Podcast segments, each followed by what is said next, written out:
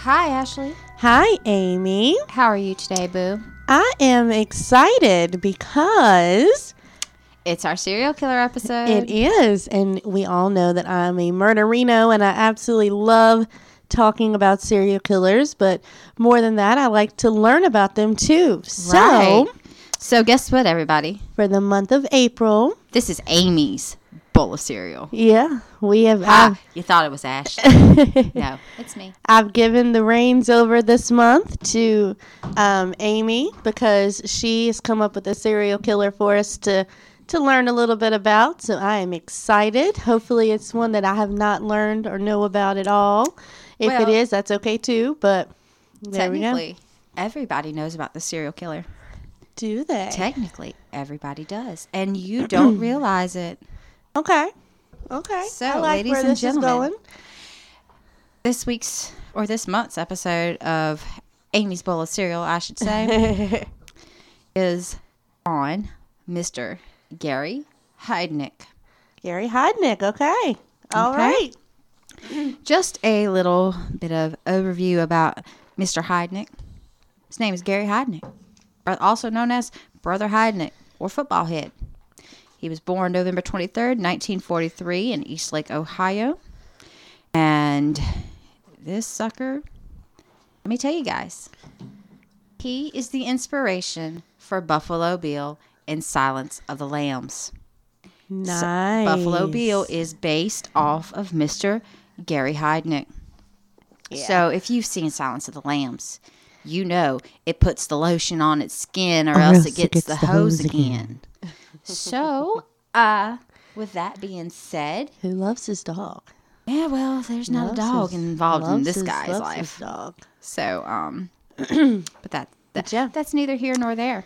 And I, I love how, especially with like Silence of the Lamb, like they also included Ed Gein in that because that is what um, Hannibal Lecter was actually based off of. And um, I just love all of the movies Right. that are based off of Ed Right. Gein because he's one that I've always loved learning about and, and talking about. So Well, speaking of cannibals, um. Mr. Heidnik had a little bit of cannibalism going on too. Did he? But uh, let me tell you, he is what is consol- considered an ephabo, an ephabo, an ephobophile, I think.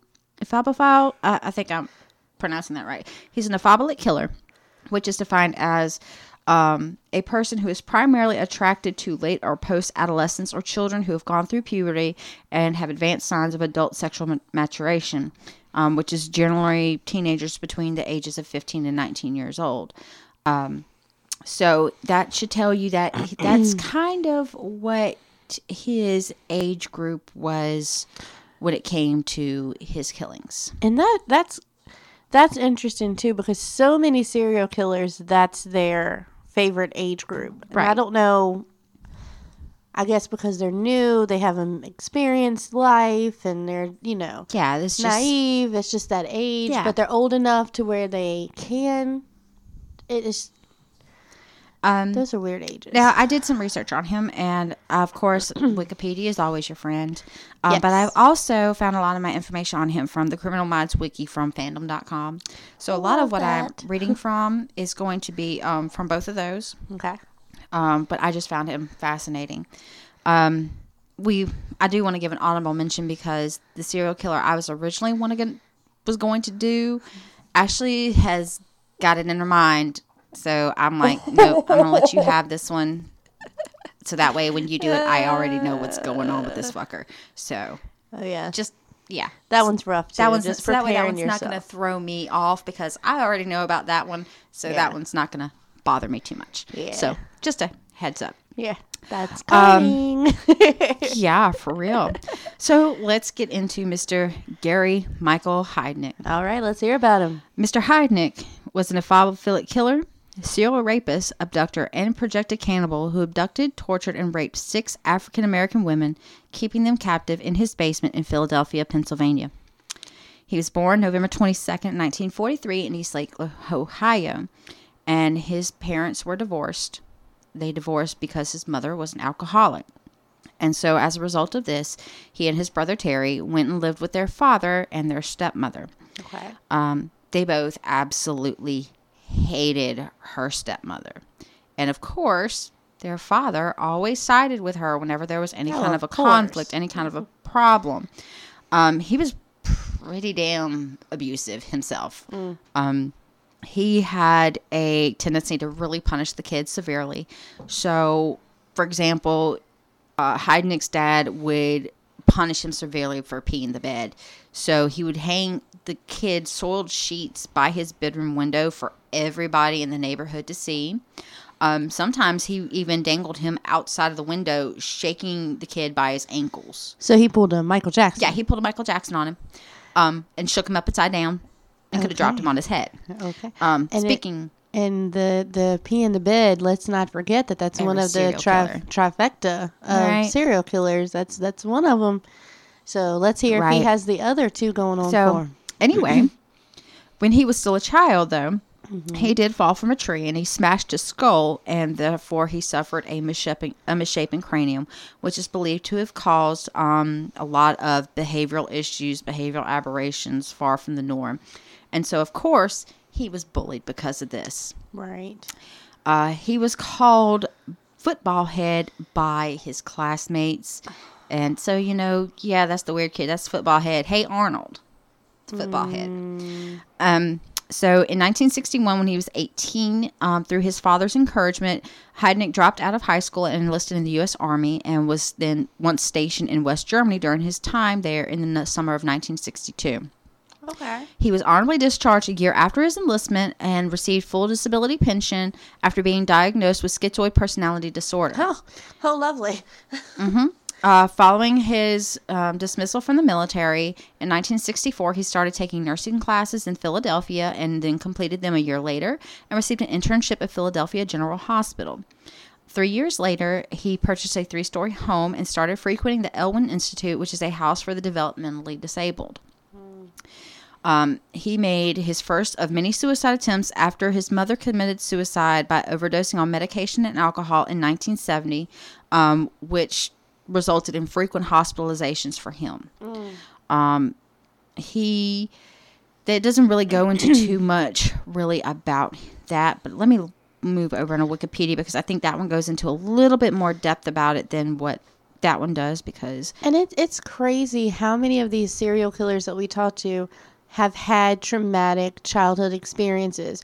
Whether it is they have a, a head injury from falling out of a tree, like like this gentleman, or um, oh yeah, you know, Well, let's- being hit in the head like John Wayne Gacy. Yeah. I mean, that can mess up your your mind, and and I'm hoping that as far as we have come in the medical field, right. that that a child wouldn't have to go through that again. Well, then let's go back to his early life. We'll come back to, you know, after he's been discharged from the military and everything. Let's go back to his early life. Okay. Um, because, you know, that goes back to that he claimed that his father was very emotionally abusive. He suffered the lifelong problem of bedwetting, so he didn't even grow out of it. He constantly wet his bed been- even into adulthood. And that could have been Um, something that happened because of his his fall out of Yeah. the tree. Like, I mean, if you have a brain injury, you're not going to be able to to take in and absorb information the way that maybe you and I can who have not had a traumatic brain injury. Exactly. And, you know, of course, you know, he's going through all of that. And at school wasn't any better because, you know, this article says that, you know, he didn't interact with his with his fellow students. He didn't make eye contact when anybody asked him, did like for example, when a new student asked him, Did you get your homework done, Gary? He yelled at her and told her she was not worthy enough to talk to him. Of course, they made fun of his um, oddly shaped head. but And that could have been a defense mechanism too, because he may have thought, well, if I say, yeah, I've done my homework, then he may have been picked on because of that. right. I mean, you know, she could have turned that around. And it's sad that he had that mentality of that he had to be that defensive and he. He couldn't make eye contact or couldn't really make friends with people. Oh yeah, because but of you that. want to know That's what's awful. oddly funny?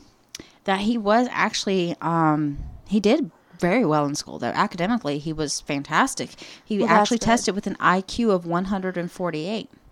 Okay. Um, now again i stated you know when he was 18 you know he dropped out 17 18 he dropped out of high school and went into the military well before that um, because of the encouragement of his father at 14 years old he enrolled at the staunton military academy in staunton virginia he was there for two years um, leaving before he graduated again enlisting in the u.s army um, he did serve in the army for 13 months and his drill sergeant graded him as excellent in basic training. Um, he applied for specialist positions. Um, he was in the military. He applied for the military police, but he was always rejected. Um, he was trained as a medic in the U.S. Army, which then goes to show, show you know, when he went to the nursing after he was dismissed.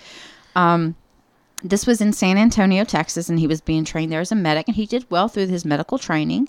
Um, he didn't stay long in San Antonio before being transferred again out to West Germany. Um, and so within weeks of him being in Germany, he got his GED. So he did eventually graduate. But in 62, then he got started getting headaches, dizziness, blurred vision, nausea. Um, a neurologist diagnosed him with gastroenteritis and then noted that he also displayed symptoms of illness, Ill, mental illness, um, basically the schizophrenia. And he was prescribed um, trifluoperazine, I think. I'm not sure.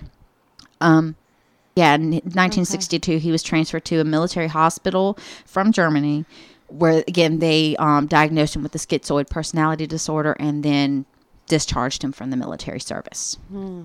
Um, he did become a licensed practical nurse, um, enrolled at the University of Pennsylvania, but dropped out after one semester. He did work at a Veterans Administration hospital in Coatesville, but was fired for poor attendance and rude behavior towards the patients. Um, from 62 on, he spent time in and out of psychiatric hospitals and again had attempted suicide of at least 13 times. Again, this is due to his mother, Ellen, when in 1970 she committed suicide um, by drinking mercuric chloride. So not only was it just painkillers and alcohol, she she really did it, but she was also suffering from bone cancer and the effects of years long abuse of alcohol. Um, so, and coincidentally, his brother Terry also spent time in mental institutions as well as attempted suicide multiple times as well. Um, moving on from this, in 19 in October of 1971, he incorporated a church called the United Church of the Ministers of God, initially with only five followers. In 1975, he opened an account under the church's name with Merrill Lynch with an initial deposit of $1,500. Eventually, he amassed over $500,000, which in today's, well, today's money is around 1.1 million, give or take. Which is a lot of money. Yeah. Um, by 1986, his church was thriving and wealthy. Um, he has been married several times, and he used his matrimonial service to meet his future wife, with whom he corresponded by mail with for two years before proposing to her. Her name was Betty Ditso, and she arrived from the Philippines in September 1985 and married him in Maryland on October 3rd of 1985. Um, yeah, their marriage went downhill real fucking quick because she caught him in bed with three other women. Three other women. Not only that, Oh wow. but throughout the course of their brief marriage, he also forced his wife to watch while he had sex with other women. oh wow. Um, she accused him when when they divorced. Uh, she did accuse him of repeating raping and assaulting her. And with the help of the Filipino community in Philadelphia, she was able to leave him in January of '86. But um, unknown to him until 1987, she actually had his son. He did not find out until she requested child support payments. Um, on September because on September oh, by 15th, the way, I of mean, you ni- have a kid, Yeah. and um, I want money. And, Exactly. Um, yeah, you didn't even know I was pregnant. You didn't Yeah. know I was having this baby. Yeah. He, she gave birth to their son, um, jo- Jesse John did so on September 15th of 1986. He also has another son, had another son by the name of Gary Jr. with a woman named Gail Linkow. This child was placed in foster care soon after his birth, and then he did have another third child with another woman by the name of Anjanette Davidson, who was illiterate and mentally disabled. Their daughter Maxine was born on March 16th of 1978, and again she was also immediately placed into foster care. And then Which um, shortly after Maxine's birth, He was arrested for the kidnapping and rape of Anjanette's sister, Alberta, who again had been living in an institution for the mentally disabled. Well, you know, so all of his kids, none of them grew up around him. Mhm. I think that that's I probably think that's fantastic. the best thing. I think that's absolutely, Absolutely. fantastic. And I hope none of those kids ever found out that he was their daddy. Right. Um, now he did have legal charges before he got caught for anything. Because now we're going to really start getting into the nitty gritty and leading up to what has happened. So we're going to start off with his very first legal charges in 1976. Okay. Um, at that time, he was charged with aggravated assault and carrying an unlicensed pistol after shooting the tenant of a house that he offered for rent. Didn't kill the guy, injured him, but didn't kill him. Um, 1978, this is where he was imprisoned for the kidnapping and rape of his then girlfriend's sister. He signed her out of the mental institution on day leave and then proceeded to imprison her in a locked storage room in his basement. After she was found and returned to the hospital, upon examination, it was revealed that she had been raped and sodomized and that she had contracted gonorrhea. Mm. He was arrested and charged with kidnapping, rape, unlawful restraint, false imprisonment, involuntary deviant sexual intercourse, and interfering with the custody of a committed person. His original sentence was overturned on appeal, and then he spent three years of his incarceration in mental institutions prior to being released in April of 1983 under the supervision of a state sanctioned mental health program. So this all happened before. Right. And I'm glad married that, his I'm wife. glad that they gave him that chance to be able to get the help that he needed, obviously. Now, of course, as we know, because you're getting ready to get into some murdering. Oh, we we got to get into it. we know that that didn't work, but I do, I am glad that they at least gave him that opportunity to be able to get help. Right. You know what I mean? They didn't just immediately say, Oh yeah. Um. you're going to jail for the rest of your life. Yeah, Which, now I mean, mind you now- I kind of wish that he did, obviously, because we're Oh. to get some nitty gritty, but oh, he died.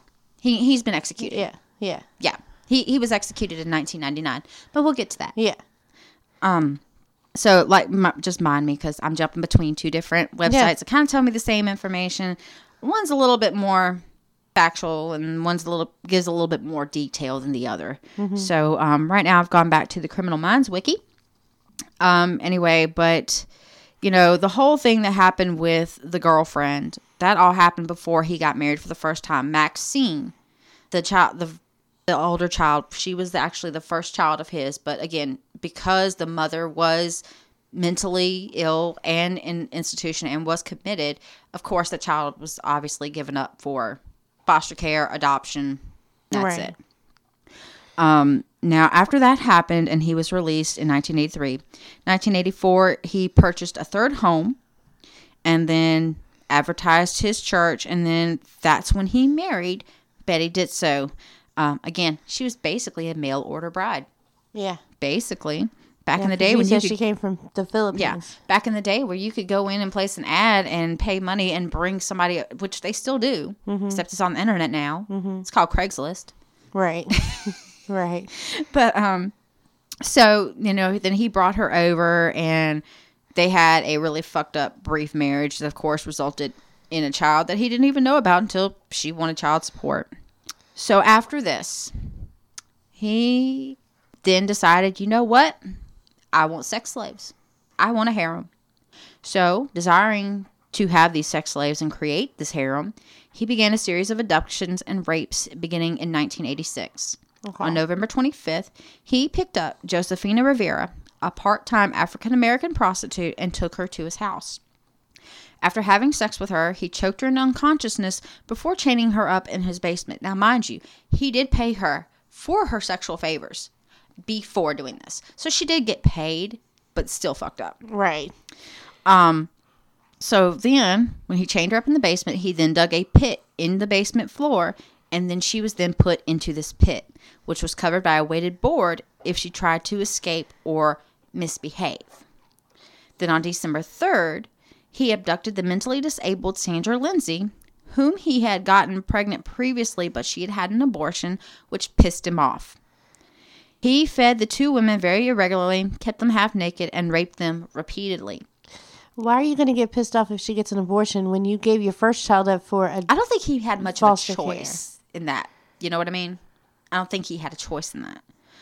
Um, because part of the thing is that he wanted these women to give him children. He wanted the kids. Okay. So, but the fact that, you know, the ex-wife didn't tell him about the kid and then the um first child was taken away yeah? and then this woman had had an abortion. He wanted the children, but he was like just fucked up.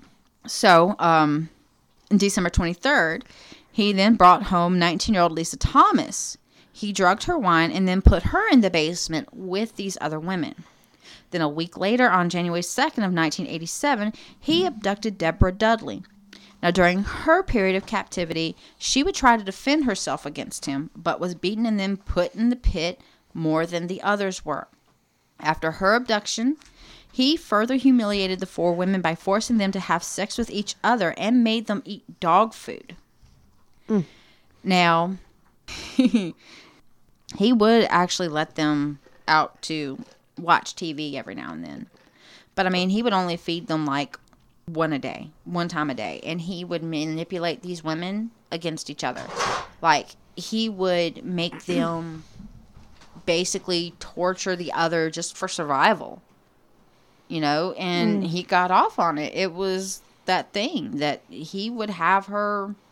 Now, of course, Stockholm syndrome was running rampant with them, mm-hmm. especially the first one, Josefina, because she'd been with him for so long Right. that you know she's just doing what she's got to do to live through this Yeah. um, he would often put these women on punishment when they did something that he didn't like. Um, one of those times, he actually got Josefina to help him electrocute the victim, Deborah Dudley, to death. He had her fill a hole with water and then place bare electric wire in it while the other woman was in it. And so then, once um, Dudley was reported to be floating face down the water, he said, Now I can get back to having a peaceful basement. So, again, one day in between these rapes, the women were then allowed to watch television since they only got the one meal a day. If they were lucky, they were obviously starving. So, when he heard one of the women say that the dog food on television looked good enough to eat, it pissed him off. So, he decided they're going to eat dog food. Now, if he'd only forced them to eat the dog food on its own, that'd have been bad enough. Okay, I don't think I could ever be that hungry to want to eat dog food, but right. I'm saying just no. Instead, he forced Josefina to help him cut up the body of one of the women who had died, and then put it through a meat grinder and mixed it with the dog food, and then presented it to them as part of their punishment. Um, yeah. So basically, he mm. forced these mm-hmm, women mm-hmm. into becoming cannibals to survive. And so mm-hmm, that's why, you know, when it says, you know, they made them eat dog food, it was just horrible. Right. That's So- sickening. Yeah. Now, on January 18th of 1987, he abducted Jacqueline Askins. And on February 7th, he then became angry at Lindsay for unspecified reasons and punished her by hanging her by one of her wrists from a roof beam for two days. She developed a high fever and then died the next morning. He then took her body upstairs, dismembered it with a power saw, put her head into a cooking pot, and cut out her flesh. Oh. He fed some of her to his dogs and the rest to the rest of the women downstairs. And then a couple of days later, neighbors started complaining of the terrible smell, and he was interrogated and ex- successfully explained that he had burnt his food. Um, he then, after that, bribed his captives into telling on one another. Another way for him to manipulate them. I will give you them- a piece of chicken if you tell me everything that's going on down here when I'm not here. Oh, it gets. I'm sure it's that kind of thing because they're starving. Yeah. Well, like, I mean, it gets worse. Because, like I said, he's bribed his captives into telling on each other. So, Josefina once told him the others had planned to attack him and try to escape. And so, as a result, he made them deaf, deaf by driving screwdrivers through their eardrums. Oh no. He started to again apply electrocution to all of his captives except Josefina, who had then, like I said, had started to aid him in torturing the others. She also had privileges after apparently becoming his favorite, including being occasionally allowed upstairs to watch a movie or being allowed to be raped in a more comfortable environment. Um, and again, we go back to March 19th is when he ex- when he had her help him electrocute Deborah Dudley in the cellar and again threw her into the water-filled pit and then a fate just fatally electrocuted her due to her fighting him. Mm-hmm. Um, they then disposed of her body again, cutting her up, and mixing her in with the dog food. He then um, abducted Agnes Adams to replace her. So on March 24th, 1987, Josefina asked his permission to be allowed to visit her family because he was going out to find another girl. Mm-hmm. And so she was like, okay, well, uh, I'm, I'll be all right. I'm just going to go see them. I'll meet you back at this gas station. I just want to let my family know I'm okay, That I'm alive. that I'm alive. And of course, Yeah. since she's his favorite and she's been doing everything he wants her to do, He's like, okay, he's that's like, fine. okay, I'm cool with it. So we're good. So he he lets her go because he assumes that she's fallen to her Stockholm syndrome and he's believing she's not going to go to the authorities on him. However, she went home and told her boyfriend Vincent Nelson what had happened and called 911 and he was arrested. Good. On June Good, good, good. 1988, he appeared in court for the first time for all of this. And who, buddy? Who, buddy? So, all in all, before we get into the whole court thing, Mm-hmm. he killed two, abducted and tortured four, and assaulted and raped one. I feel that torture kind of includes the the rape of those women Oh, in yeah. his basement. Oh yeah. So you can understand how they would pull inspiration for Buffalo Bill from Oh, him. absolutely. the the water filled pit, the electrocution, Yeah. the dog food, Yeah. the being buried in your basement, Yeah. tortured Yeah. and cut up and cannibalized and Mm-hmm. I mean it's a lot. There's It a is. lot. It is. a lot there. And it's crazy to think, like, I mean, it's just not taking his side, but this just goes to show that you cannot trust anybody. Oh no, no, no, no, no, no. I'm glad that she went to the police. I'm glad that he was caught, so that way no one else could do it. But I'm sure in his mind he's like, "Damn, you cannot trust these bitches at all." Yeah. And I mean, you know, what I read from that, Uh huh. you know, that was from the Criminal Minds. Now, the actual Wikipedia article on him Uh huh. goes into a little bit more detail Okay. about what he did to those women. Uh huh. Um, like, for example, um, going back to the first woman that died of fever and starvation, That he that he hung up by that her he hung arm. up by her arms. okay. Um, when he cut her up and put her in the freezer, he labeled her body parts as dog food. Um, he cooked her ribs in the oven, boiled her head in a pot on the stove. Um, when he explained what he said to explain getting out of the whole bad smell was that he was cooking a roast, he fell asleep and it burnt. Um, like I said, they were just like when he was arrested, they said that upon examination of a Cuisinart and other tools in his kitchen, they found no evidence of it. But yeah, I think I think he did. I think he did, man. yeah. And it's just like, eh, but he pit all these women against each other. His youngest victim, though, was um, Jacqueline Askin. She was 18. They actually uh, interviewed her back in 2018 for a um, special report or documentary about Gary Heidnik's House of Horrors 30 years later. And it actually featured an interview with her that which she recounted he would wrap duct tape around their mouths and then stab them in the ears with screwdrivers. Yeah. I'm gonna have to watch this documentary. Oh my god. I'm gonna have to find it. I. Oh yeah. But you know when Riv when Rivera when Josefina went and told on him when they abducted Agnes Adams Uh huh. on March 23rd. Mhm. Um, not only was he arrested, but his best friend Tony Brown was also arrested because, of course, this guy knew. But in exchange for being uh, released on five hundred fifty thousand dollars bail, he agreed that he would testify.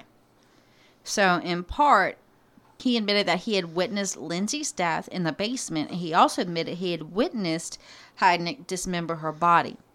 And so S- Heidnik was arrested March 24th, 1987. So his killing spree really wasn't that long. Thank goodness. And he does not have a very prolific kill list. He only killed two people, right. but he fucked four women up badly. Right. Badly. Right. So, in April of 1987, after a month of being imprisoned, mm-hmm. He attempted to hang himself in his jail cell. He knew he, knew was his- fucked. He knew it. so, But that didn't work, apparently. no, no, no, it did not Oh, work. nay, nay. nay, nay, nay, nay, nay. nay, motherfucker, nay, nay. Nay, nay. Um, we are now going to get into what happened when he was arrested. Okay. Okay. So, after he was arrested, he went in for his arraignment. he claimed at his arraignment that the women were already in the house when he moved in. Oh, my God. He was defended by A. Charles Peruto Jr., who attempted to prove that he was legally insane. Um, Which I think that he was, obviously. He had been in and out of a psychiatric ward. And he had mental illness go through his family with his mom committing suicide. So absolutely. I do think that he was mentally unstable. Obviously, if you're going to do something like this, you have to be mentally unstable. Right. But um with this guy, unfortunately, that was rebutted successfully by the prosecution led by Charles F. Gallagher III. He Okay. um, pointed out the fact that this man had successfully amassed approximately $550,000 through a brokerage account that was used to prove that he was an astute investor and therefore not insane. Mm. Testimony was also given by his Merrill Lynch financial advisor, Robert Kirkpatrick, and that was also used to prove Heidnik's mental competence. He called him an astute investor who knew exactly what he was doing. So, they could not use the Oh, so oh, insanity their their mindset is if you are smart enough to manage your finances, you're not mentally unstable. if you are smart enough to manage your day-to-day life to run a business to be a pastor to own a to run a church like this and you're to, able to amass this kind of wealth in this day and age then you are obviously sound of mind enough to know what is right and what is wrong Sure. okay Okay. That I think that's more along the lines of like you're mentally sound, you know, because again, now we know that you could have a mental illness and function perfectly well in society Right. with no problem. You could be of sound mind and still be mentally unstable or mentally ill or have Right. anything going on with you that nobody can see. It doesn't matter Exactly. what your intelligence is. You can still have those things going on. Right. But mind you, this is the late 70s, late 80s not it's still taboo to talk about any kind of insanity. Their picture Yeah. of insanity was somebody that's not there. Yeah. The lights on, but nobody's home. Right. That and kind that's of thing. not true. That was more along the lines, of they're locked in the attic and nobody talks about them. Yeah. That kind of mindset. Yeah. So, yeah, that that well, was I'm I'm glad that we have come as far as we have with mental health. I feel like we still have a ways to go, but I do think that we have taken, like what you said, leaps and bounds from where it was in like the 70s, Well, I mean, 80s, like what you're still- talking about. It's still not great, and I think that there's still a lot of room for improvement when it comes to mental health. However, I do, I am glad that we have come as far as we have oh yeah, and I think that it's only going to get better and hopefully only get better from here. And that stigma around getting and keeping your mental health where it needs to be won't be a a thing that people will like look down on you for exactly. because it's not something that that that you should look down on anybody for. And No. and maybe just maybe if the medical field would be as advanced as we are now, maybe when he fell out of that tree, Right. maybe they would have been able to do a little bit more from him for him Well, to like try to help that. now when something like that happens, one of the first things that you know medical professionals check for is do you have a concussion? Is there any Right. kind of serious brain trauma or brain injury? That's one of the things that they first look for. Right. And, that wasn't the case back in the day. No, it was not. Back in the back in the day, they were just like, "Oh, can you see? Can you hear? Can you can you can you tell me what two plus two is?" Can you follow sure- my finger? Right. Can you follow my finger? That kind of thing to see Yeah. if your mind was okay. Exactly. And I'm glad that we've come as far as we have. Again, we still have a ways to go. Oh, obviously. But but I feel like that if that would have happened now, there's so much advancement there's with so the medical that that it, maybe it could have helped his mental health. Maybe they could have done a surgery to fix the deformity of his head, um, to maybe where he wouldn't be as bullied, and um, that that takes a toll on I your think- mental health But anyway. then you also have to think about he grew up with an, emotion, uh, an emotionally abusive father, a mother That that, was alcoholic Yeah. who was not present in his life really whatsoever. right. I mean, all of that. I mean, she only raised him for four years of her life. Right. That was it. And Right. then he and his brother went to live with his dad and his Yeah. evil stepmother. So I mean, yeah. yeah, the kid was fucked up to begin with. Right. It happens. But all of those things that, Yeah. you know, the falling out of the tree, the being bullied, all of that, in addition to that, that's a recipe for a serial killer. Mm-hmm. And if he had not let her go see her family, that the first the the victim that he let go, if he had not let her go, it's no telling how many more women he would have done that to.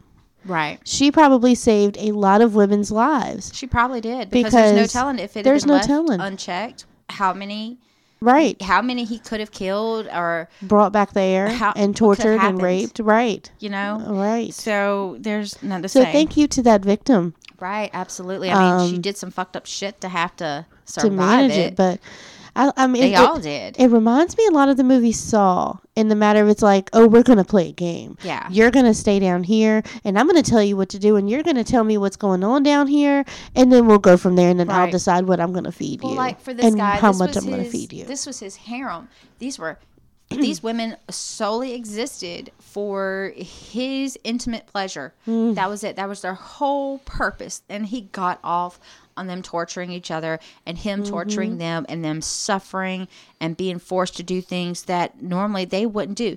Yes, they were all prostitutes. Mm-hmm. Yes, they all had a certain kind of sex work position, whether they did it full time, part time. They were all relatively young. You know, he preyed on those because and you all, and you also said that they were African American, right? exactly. And that's something else to to kind of note as well is, you know, back in the 70s and 80s, Racism was racism heavy, was heavy. It still And- is. it's not I I feel like we've again we've come a little bit we've come a ways i still think that it's there it's very evident um, oh, it's always evident. It's but always I, I don't think that that's something that'll ever go away because it's almost innated in us as I growing think it up will eventually go away because I think that the more we teach future generations don't make the same mistakes we have made, the better it's going to get. right So, I mean, honestly, it's kind of one of those things that, hey, the old generation kind of needs to, so that way the newer frame of thought can come around. So, but again, it's going to be a long, long so process. i'm but- sure that that was one of the reasons why he picked them Oh, yeah. because at that time i'm sure that if you were an african american woman so i mean I hate to put it this way, but you almost have like a double whammy because Well, people are not going to care about you A, because you're, a woman sex worker. and you're B, a prostitute. You're a woman. And- And, C, you're a woman of color. right. So back People are not going to be looking for you as much as if it was a white um, woman. Uh, pretty much. Pretty much. If you're not a young white woman, nobody's going to give a shit. And that's exactly the thought process in that time. And I'm sure a lot of people would agree Right. with that. Right. And Right. but he was still a very fucked up individual. Doesn't matter who. oh no, I, it happened oh, to. Yeah, you can't make any excuses for. I guess his, his thought actions, process but- was along the lines of, "Oh, nobody's going to come looking for them. They're already selling Exactly. their bodies. Nobody's going to give a shit about exactly. them. So nobody's going to come looking for them at all. Like, right, and nobody's, gonna ever going to suspect me.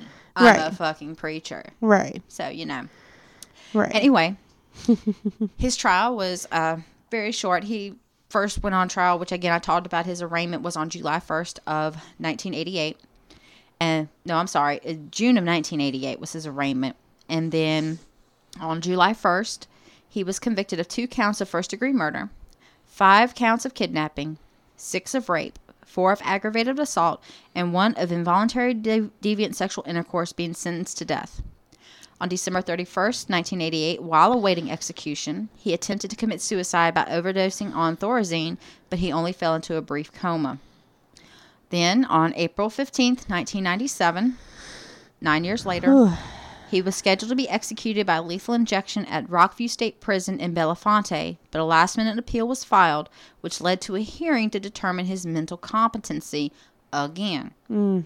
That appeal was denied, and on June 25th of 1999, the state Supreme Court affirmed the death sentence, and on July 6th, he was executed by lethal injection at age 55. Um, now, we get back to talking about why. Mm-hmm. Now, this says, you know, he targeted African American women in their late teens to mid 20s. He usually abducted them by simply bringing them over to his house, where he then proceeded to either drug them or attack them. He tortured them in, in different ways, including rape, beating, electric shock, forcing them to have sex with each other while he watched, hanging by the wrists, whatever have you. Mm-hmm. Whenever one of them disobeyed him, he would force her into a four foot deep pit filled with water and place a wooden board weighed down with stones so she could not escape. He would then place an electrical cable that wasn't insulated on one end and connect it to an outlet on the other through a gap in the board and then electrocute her. Um, again, he would deafen his victims so they would not be able to hear him come down to the basement. He would cuff their hands and feet together. He hung them from a basement beam, gagged them, gouged different sized screwdrivers into their ears. He didn't do this to Josefina, though, due to her compliance and telling him about their escape attempts. So, you know, when he fed them, it basically was based on his mood. Yeah. Yeah. He was a very, very fucked up guy. Yeah, and and again, I'm glad that they caught him before any more people could get hurt, um, or killed. Um, I hate that the women had to go through that and had to deal with that, but I'm thankful that more women that he was caught before more women were able to be put in that situation because I don't know about anyone else, but I can't imagine someone wanting to be hung by their arms for two days Anybody really wants to do that. and, and and be put in a four foot deep hole in the basement and and electrocuted. I don't think that you know I can't. and Nobody wants that, and and I'm glad that again that Josefina was able to get out and be able to turn him into the police because. And I'm glad that he was electrocuted Absolutely. Um, Um, because as he deserved it. As of today, in 2021, he was the last person to have been executed by the Commonwealth of Pennsylvania. Mm-hmm. Um, he remains the third of only three people to be executed in Pennsylvania since the resumption of the death penalty. Mm-hmm. Um, the other two were Keith Zettlemoyer in May 1995 and Leon Moser in August 95. Mm-hmm. Um, after he was executed, his body was cremated. He was not buried. Now, I'm I'm curious as to what happened to his ashes. I Because think anybody knows, really? because if his kids were put in the foster home home system, he didn't have any kids. He was of. he that right and Well, except his one with his wife, um, Betty. yeah because she wanted child support. Yeah, so he that child obviously was raised with a mother, and I highly, So- highly doubt she ever told him whose child he was. So um, we can only hope. I mean, I haven't heard anything in the news about this guy, so I can only assume he turned out somewhat okay. Right. Hopefully, hopefully, Hopefully all not of his kids. Hopefully, not scarred for life. You know what I mean? right. Um, Right. So he's actually one of six real life murderers that they based Buffalo Bill Gumb on. So name all. Do you, do you know all of the ones No, it doesn't name it; just names him as um, being one of them. With but- the with the hole, with the hole, digging in the hole? and the rape and the cannibalism and the water, you know, that kind of thing. Mm-hmm. So again, that's one of the murderers. Mm-hmm. Um, in 2018, the band Skin actually released a song which was based on these events, which actually featured Jonathan Davis of Korn. Of course it does. Um, the plot of the 2012 movie The Factory was partially inspired by him. Okay. And on January 16th of this year, the Oxygen Channel aired a two hour special titled Monster Preacher, in which two of his victims actually recounted their experiences and the crimes he committed against them. And can I just point out that this past week was Serial Killer Week on Oxygen, and that's all that they played was serial killer stuff. Just thought I would throw that out there. Yeah, so it was possible that it might have actually been aired during the week. I just happened to come across, and I Yeah. guess they were doing something on Dahmer. Oh yeah, I don't know. It's I- like screw Shark Week. We're all about the serial killer week. You are. I'm still gonna go after Shark Week, but um, yeah, it, to me it was just uh, I couldn't pass this one up Oh yeah, definitely. Because glad to me you- Gary Heidnik is up. not one I've actually heard of. which I love. And granted, I didn't do a whole lot of research into him, Right. but you know, when I came across it, I was like, you know what? Screw this other one I want to do because Ashley's all gung ho about this one. so I'm just going to let her have him. And that way I'll be aware when she does that Right. one. Yeah, because and it's crazy because me and Amy have not been telling each other what our topics are going to be, which I like. Yes. But me and Amy had had a discussion about, you know, wanted to at least know kind of a little bit of details about the situations that were going on. Yeah, because so if we can uh, do a throwback to Chikatilo, if he, y'all didn't hear a lot of the things that I had to say Right. about that. Um, right, Thankfully, because that was a very, very um, emotionally rough episode for me. And so we've come to agreement. You have to warn a bitch yeah, because otherwise I'm not going to make it through a podcast. yeah, And I kind of would like to. right. so, but yeah. And yeah, and I came across a uh, a YouTube video of the of the killer that she was mentioning. I was like, look, if you ever come across this, don't watch it. And don't then the- listen to it but let me tell because you- it's rough. But let me tell you, the look on her face when I told you, oh, yeah, I'd seen that. And I didn't even bat an eye. She was like, who are you and what the fuck have you done with Amy? Exactly. I was like, really? I was like, yeah. Because she was like, hey, have you ever heard of this? I was like, well, damn, bitch. She's like, man, I got to do an episode on this guy. I was like, well, damn, bitch. You just taking my episode for April, ain't you? She's like, oh my God, no, you can do him. You can do him. I was like, no. y- y- y- I'll You're- let you have it because you're you're thrilled about this one, so you can have him. Because Yeah, I I, might not do him the next next one because I have had um, a couple of requests that I have not been able to do yet. So I want to do, you know, get through those requests, and then I'm going to get to the one that that we're talking Yeah. about now because But that one is one that I'll actually be able to participate in because I actually do know something about that one. Yay. So I have actually watched a documentary or two about him. I love So it. He's it. That one's crazy. That one is crazy. And it's That one's up. crazy. Um, Y'all just wait. It's gonna get. it's We gonna get also have some. So let me tell you guys. Okay. So since today is Amy's bowl of cereal, hmm Ashley is taking over my spot this month. Yes. So April Fools, guys. Yay! Um, we thought it would be a fun we thought it would joke. be fun for the month of April to kind of, you know, switch, put, you know, switch spots for once. So she's Mm-hmm. going to do the paranormal episode. I look forward to seeing what she's going to do. I've got some paranormal things coming up that I've actually I've gotten really excited about. I found a new podcast that um I've gotten into Okay. and it's given me some really good ideas for some topics that I hadn't thought about before. Okay. And um yeah, I'm really excited about some of those. Um I can just go ahead and name some of them cuz y'all never know when I'm going to do them. Right. We never know the order or what you're gonna do. Yeah. But um, if you have a a minute, you can check this podcast out. I just happened to come across it because I heard I have two things, and um, there's one I'm just gonna because I'm actually currently listening to the series on iHeartRadio about it. So that's gonna come at a later day once I can finish that series. Uh, oh no, I don't want to play that. No, no, no, don't play. Okay. Um, Thanks, iPhone. Right. so, um, the name of the podcast that I've started listening to is called Theories of the Third Kind. And they have so many. This is actually where I got the idea to talk about Gary Heidnik because I listened to the podcast they did about him. And I was like, this is going to be fantastic. Mm-hmm. So, I was So like, I need to talk about that. Um, they talk about the dark mm-hmm. web, mm-hmm. unexplained songs. Have you ever heard about the booms that people hear out of nowhere, or like you'll hear like the earth groaning or something, just like this loud kind of metallic weird sound, and it's just nobody knows where it's coming from. Almost sounds like I've heard people say it sounds like trumpets or whatever, and oh, the end times are coming Oh yeah. like those.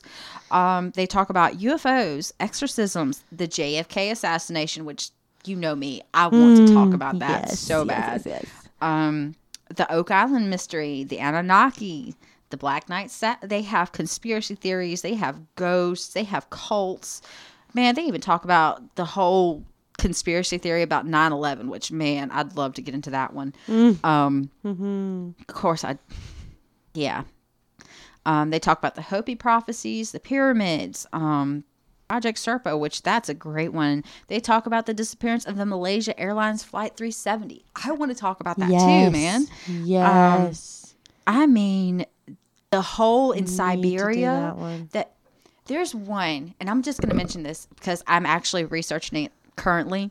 Mm-hmm. But supposedly there is a gigantic bottomless hole in Siberia, and that nobody's been able to find the bottom of it. But supposedly you can hear sc- they dropped a microphone down into this hole, and you could hear screams of anguish. And so everybody swears that this hole in Siberia, in Russia, is a hole to hell. And that those screams they are hearing are of the souls of the damned being tortured. And oh man, that is like one of the things I'm like, holy shit, that is insane. Yes. Um, So yeah, you've got some good ones. I've got some good. You got some good topics that may be coming Um, up. I like it. The Men I in like It. Yeah. Uh, I've also got someone one that um, is actually a cult that I want to talk about.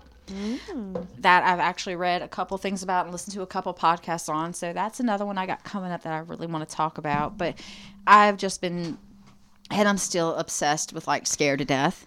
And I'm starting to get into Time Suck too because I listen to it when I'm doing paperwork at work and I just kind of need some background, noise Yeah.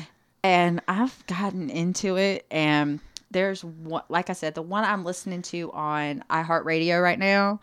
I don't know if this is a real thing or if this is like a made up story, but I'm invested. I am invested, and I'm like, I need to talk about this. So, um, if you haven't heard of it, uh, look up. I don't. I don't know. I'll, I'll wait until I've actually had a chance to listen to the whole series because there's only two episodes right now. So I'm waiting for the next update, and then once I've actually had a chance to listen to the whole series, I'm going to talk about it. Um, if it comes out to be fiction, eh, we're still going to talk about it. I'm going to give you my story. take on it. Fun story. Um, if not, I want to deep dive into it because I am also obsessed with the park at the bottom of the Hollywood sign. Mm-hmm. Okay. Mm-hmm. I am obsessed with that. Um, What's it called? It starts with a G. I can't think of it. I can't think of it either. It starts with a G. I, I want to say Grisham Park, but I don't think that's right. Uh, park Siri. Hey Siri, what's the name of the park at the bottom of the Hollywood sign in L.A.? Okay, I found this on the web for what's the name of the Griffith park. Park. at the bottom of the Hollywood Griffiths. Griffith Park. Check it out. Okay. Thank you, Siri. anyway, so yeah, I'm I'm kind of obsessed with that because supposedly the carousel there is haunted, the park is haunted, the Hollywood Hills are haunted. Oh my God, there's just so much about that I want to talk about. So this has kind of made me really excited. Yay. Um, so yeah, yeah, yeah, yeah. uh, yeah. So I guess that about does it for m- me talking. So tell Yeah. me, t- let's discuss. okay. Let's discuss. What do you think? Um, thank you for taking over this month. First You're welcome. off, We needed um, a break. um, I think that I like that it was somebody that's not very well known because I do like researching and doing things on killers that are not well known because most of them well known ones I know Way too much. a lot about. I mean, there's not really anything Um, new to share. And this one, I And that's mean, thankfully because I Right, feel like God. we have come a long way with our police department and things like that and investigations and things. So I think that because of that, I don't think that we will have a serial killer that has a number quite as big as as example like um, Chikatilo, Chikatilo or Albert, Fish. H. H. Holmes. H. H. Holmes. I don't think that we'll ever have another serial killer with those amount of numbers because of Let's the way that. never that say never because people Right, are uh, of fucked up shit, man. Yeah, that's why I said I think we've come long Stop. enough stop. Put it, let's not Um, get ahead of ourselves here. to Um, where that I just like the that fact a that you know he was just as fucked up as some of the ones you've talked about, Mm-hmm. but he did not have a high count, and Right. he's not what he did was not that long because he was really- caught really quickly, thankfully. I mean, yeah, he'd had a history of, you know, Mm-hmm. raping and assault and shit, but he wasn't a killer outside of that Mm-hmm. period of a year. Yeah, he was fucked up, but Mm-hmm. during that year that he only killed two people, but he tortured seven. Yeah, So, I mean, six or seven. yeah. But thankfully, four of those women were rescued. Thankfully. yes. You know, thankfully. he, the, the number could have been a lot higher. Mm-hmm. Thankfully, it was not. Now, he fucked those women up for life. oh yeah, oh yeah. For life. And it would not surprise me if some of those women did not take their own lives because of that still kind of mental. They are they are still alive. good. Um, as far as I could tell in my research, I didn't see anything where any of them have passed recently or Mm-hmm. anything like that. Um, As far as I'm aware, these these women are still alive. They're in their 40s, Good. early 50s. Um, Good. And of course, as I said, there was a documentary that aired on Oxygen this year Mm-hmm. where they did interview two of those women. Mm-hmm. So if you're able to find it, give it a watch. Let me know what you think. I'm gonna have to go home and find that after WrestleMania this week. first. This week, it's gonna be this week. Yeah, so this week is going to be a long week for me. Mm-hmm. Um, but so I wanted to make sure that we got this recorded and taken Yeah. care of um, because I was really excited to actually do a serial killer of my own. Yes. Even though I'm not a murderino, I am not a serial killer fan. I that I like true crime, but man, I draw a line somewhere. Yeah. I like the creepy, weird shit. And I think the main thing that I take away from this is, and I know that I say this a lot, but just don't dicks to people. Like, if you see someone that has like a disability, or you see someone that has, you know, has gone through a lot, don't pick on them. Don't add to that because that's where these type of things happen. Is well, when they you do. also don't help situations. no, they because don't. Because there's just some things that I don't think bullying is the main cause. No, it's not the main cause, But, but, it's it like the icing on the cake. Help the situation Right. any because Right. It's like the- especially in your formative years, man. Right. It's like the icing on the cake or the cherry on top. It's not the main ingredients, Yeah. but it's it's what can almost tip you over that Well, iceberg. Let's be, let's be real, guys. We are we were all awkward teenagers at Oh, one yeah. point in our oh, life. Oh, yeah. We've all had to go through that strange, weird period known as puberty. Right. We've all been there, and Yeah. there's plenty of people in the world who have yet to reach it. right. But it's already awkward enough and hard Yeah. enough as it is, man. Don't make it don't make it harder on anybody else. Right. We're all going through shit. right.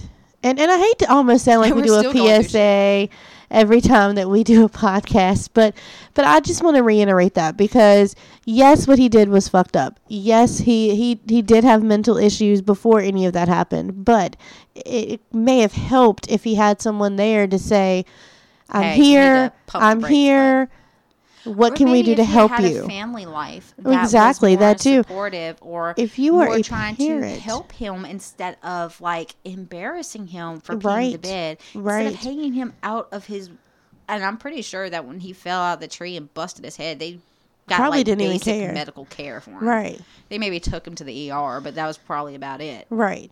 You know, there was no looking into does this have lasting effects on my kid, Right. or oh my god, for, for that matter, I've actually been present when it happened, Right. um, or gave a shit right. what your kid was doing or keeping an eye on your kid because let's be real, kids are gonna do shit. Oh yeah. Kids, Kids, are, are, gonna going to fall. They're and hurt gonna themselves. But I mean, It's a it's a part of life. More than likely your child is going to get some scrapes, some cuts, some bruises, maybe even a broken bone along the way. You you just got to shit's gonna happen. it, it is. But and I mean, and it's like this guy. He suffered through a lot. He had an He did. alcoholic mother. He had a dad that did not give a shit about him. He didn't have really any friends, and you know, yeah. I mean, he, what do, what do you think? He didn't really have a basis for what an actual relationship should be Mm-hmm. like, or have a foundation for how or someone there to teach him right from wrong. exactly, or Mm-hmm. somebody there. I mean, granted, he did amazing in the army, but. You would think that would teach him some kind of discipline and some kind of um, But he was only in there for a year though. yeah, and then of course they diagnosed him with schizophrenia almost. Yeah. So just So they knew, They knew. something was going on they knew with something him. was going on with him. Yeah. And at least they were trying to get him help. They you were. can't say that about the army. You know, they And- were trying to get him help, but no, and the and the judicial system as well because the first time that he got in trouble they were like okay let's try to get you some help and they sent him to a mental hospital Exactly. so you know it's not that he didn't have the lack of the ability to be able to go get the help but it was what kind of help was he getting while he was going through there And again, Um, it also comes to say how mental illnesses are treated. now right as and compared to what they were. Because I believe even in the 80s, now correct me if I'm wrong, maybe I think they were still doing some kinds of like shock treatments and shit. Yeah, I don't know.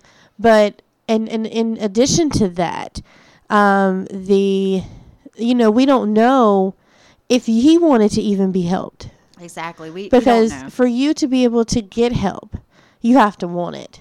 I mean, and you also have to figure like, you know, he really did not have a healthy um, dynamic with women Mm-hmm. because I feel for a lack of a Mother. mother of a motherly Yeah. figure in his life because his mother was basically absent Yeah. and then he had a stepmother that he absolutely hated and she probably hated him too Yeah. so i mean obviously he could not have that great of opinion of women and it doesn't mention that he ever really had a girlfriend Mm-hmm. And you in want to high know school what's kind of what's kind of a sick thought though, and it just popped in my head. What if after all of this happened, and and she was part of that ingredient, that stepmother, as to why he did, you know, why his mental health was as bad as it was, Right. right?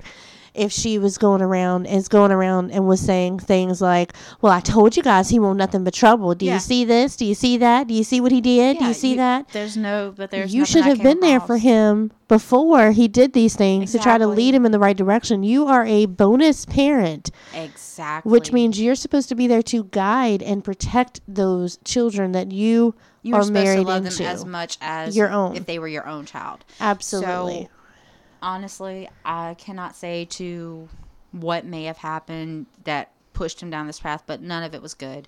Mm-hmm. So, it was like a like I said, all of those are little ingredients. yeah. You know, all of those are little like, okay, here's the egg, here's the here's the here's the flour, you know, all of that stuff. And it's just like, okay, a little bit here, a little bit there, and then it all And just, kind of just it just kind in of once that cake finishes, it's it's a, it's a wrap. I mean, it's just exactly, and and it's something It's that to we need to be with no aware of, right? And that's You don't wanna something eat that, you need to be you need to be aware of your children's mental state too. Exactly. That's like mixing salt in the icing Yeah, and forgetting to add the sugar. yeah, That's just never a good thing. Or making a cake without an egg. egg. Yeah, Throw it back to my birthday cake years ago. It was still a good cake though. yeah, yeah. We're not gonna talk anyway, about that. it is what it is. So, anyways, Yep. we want to thank you guys for Yes. joining us tonight. I hope you enjoyed my little foray into the fucked up mind Of a of serial, a serial killer. killer. It And may happen again. Yes. We don't know. We'll see what. And if you guys have any us. any recommendations for any any future bowl of cereal contenders, shoot us a message. We're we're on Facebook. We're on Instagram. We now have a TikTok. we do. You and um, you never know what we're gonna put on the TikTok. You might see us acting stupid on there. We don't know. Right. You It never happen. know. But um, just be just be aware that you can reach out to us. Um, We do have an email, guys. And, Um, yeah. It's awful dry, witchesbelikepod at gmail.com. Yes. You don't want to message us on Facebook. I mean, hey, drop me There a you line go. and an email. I check emails every day, all day. So, yes. um, you have a story, please write me in a story. I'd love to start sharing some listener stories on Yeah. the podcast. I think that would be wonderful. Um, I would love to hear about a um, UFO sighting. You've Yeah. had a encounter with a ghost, or you you have a fictional ghost story you've made up And that you just love. that you just have to just share. Yeah. I will love to share that. Mm-hmm. Um, because come on, fake stories are just as creepy as the real. Oh yeah. Um, I do thoroughly yeah. enjoy that. So if you have a story you want to tell, if you have anything, please, please, please email me your stories at witchesbelikepod, and I will pick one every month on my side of the podcast to share. So please do that. Mm-hmm. Um, also, my side of the podcast still up to be named. I know. So y'all give us some ideas for that as um, well. There is a post pinned on our Facebook page. So if you would uh, drop me a title in the in Mm-hmm. the comments, um, right now we're doing is like the one with the most likes will get to get shout out on May's episode, and we'll also get to choose my topic for May. So uh, that's going to end April 30th. I'll take the post down, and then we will unveil the new name with my episode for May. Yay! So, with that being exciting. said, I think we covered all the bases. yes, I think yes, you you guys know where to hear us by now. Yeah. Um, Apple, Spotify, Alexa. Alexa, play Despacito. anyway, Despacito. I'm sorry, I couldn't help myself. Um, uh, let's see what else. Uh, iHeartRadio has us. Pandora has us. We get a lot of listeners from Pandora, which is Love fantastic. It. Thank you guys for So, listening to us. By the way, Um, we really do appreciate it. Uh, every single download, every single listen, every single message we get saying, "Hey, I loved this week's episode. It means Yes. the world to us." it does. And you know, it's like we're up to 388 people that follow us and 380 that like our Facebook page. So shout out to you guys. Yes, We are glad you enjoy our weird little thing we have going here. I love it. Um, so yeah. So thank you guys. Yes, and thank you. we will see you in a little bit on the Yeah. next episode. yeah, in a couple of weeks. Right? awesome. Guys. So have a good one All and right. stay weird. Yes, stay weird. Bye bye. Bye.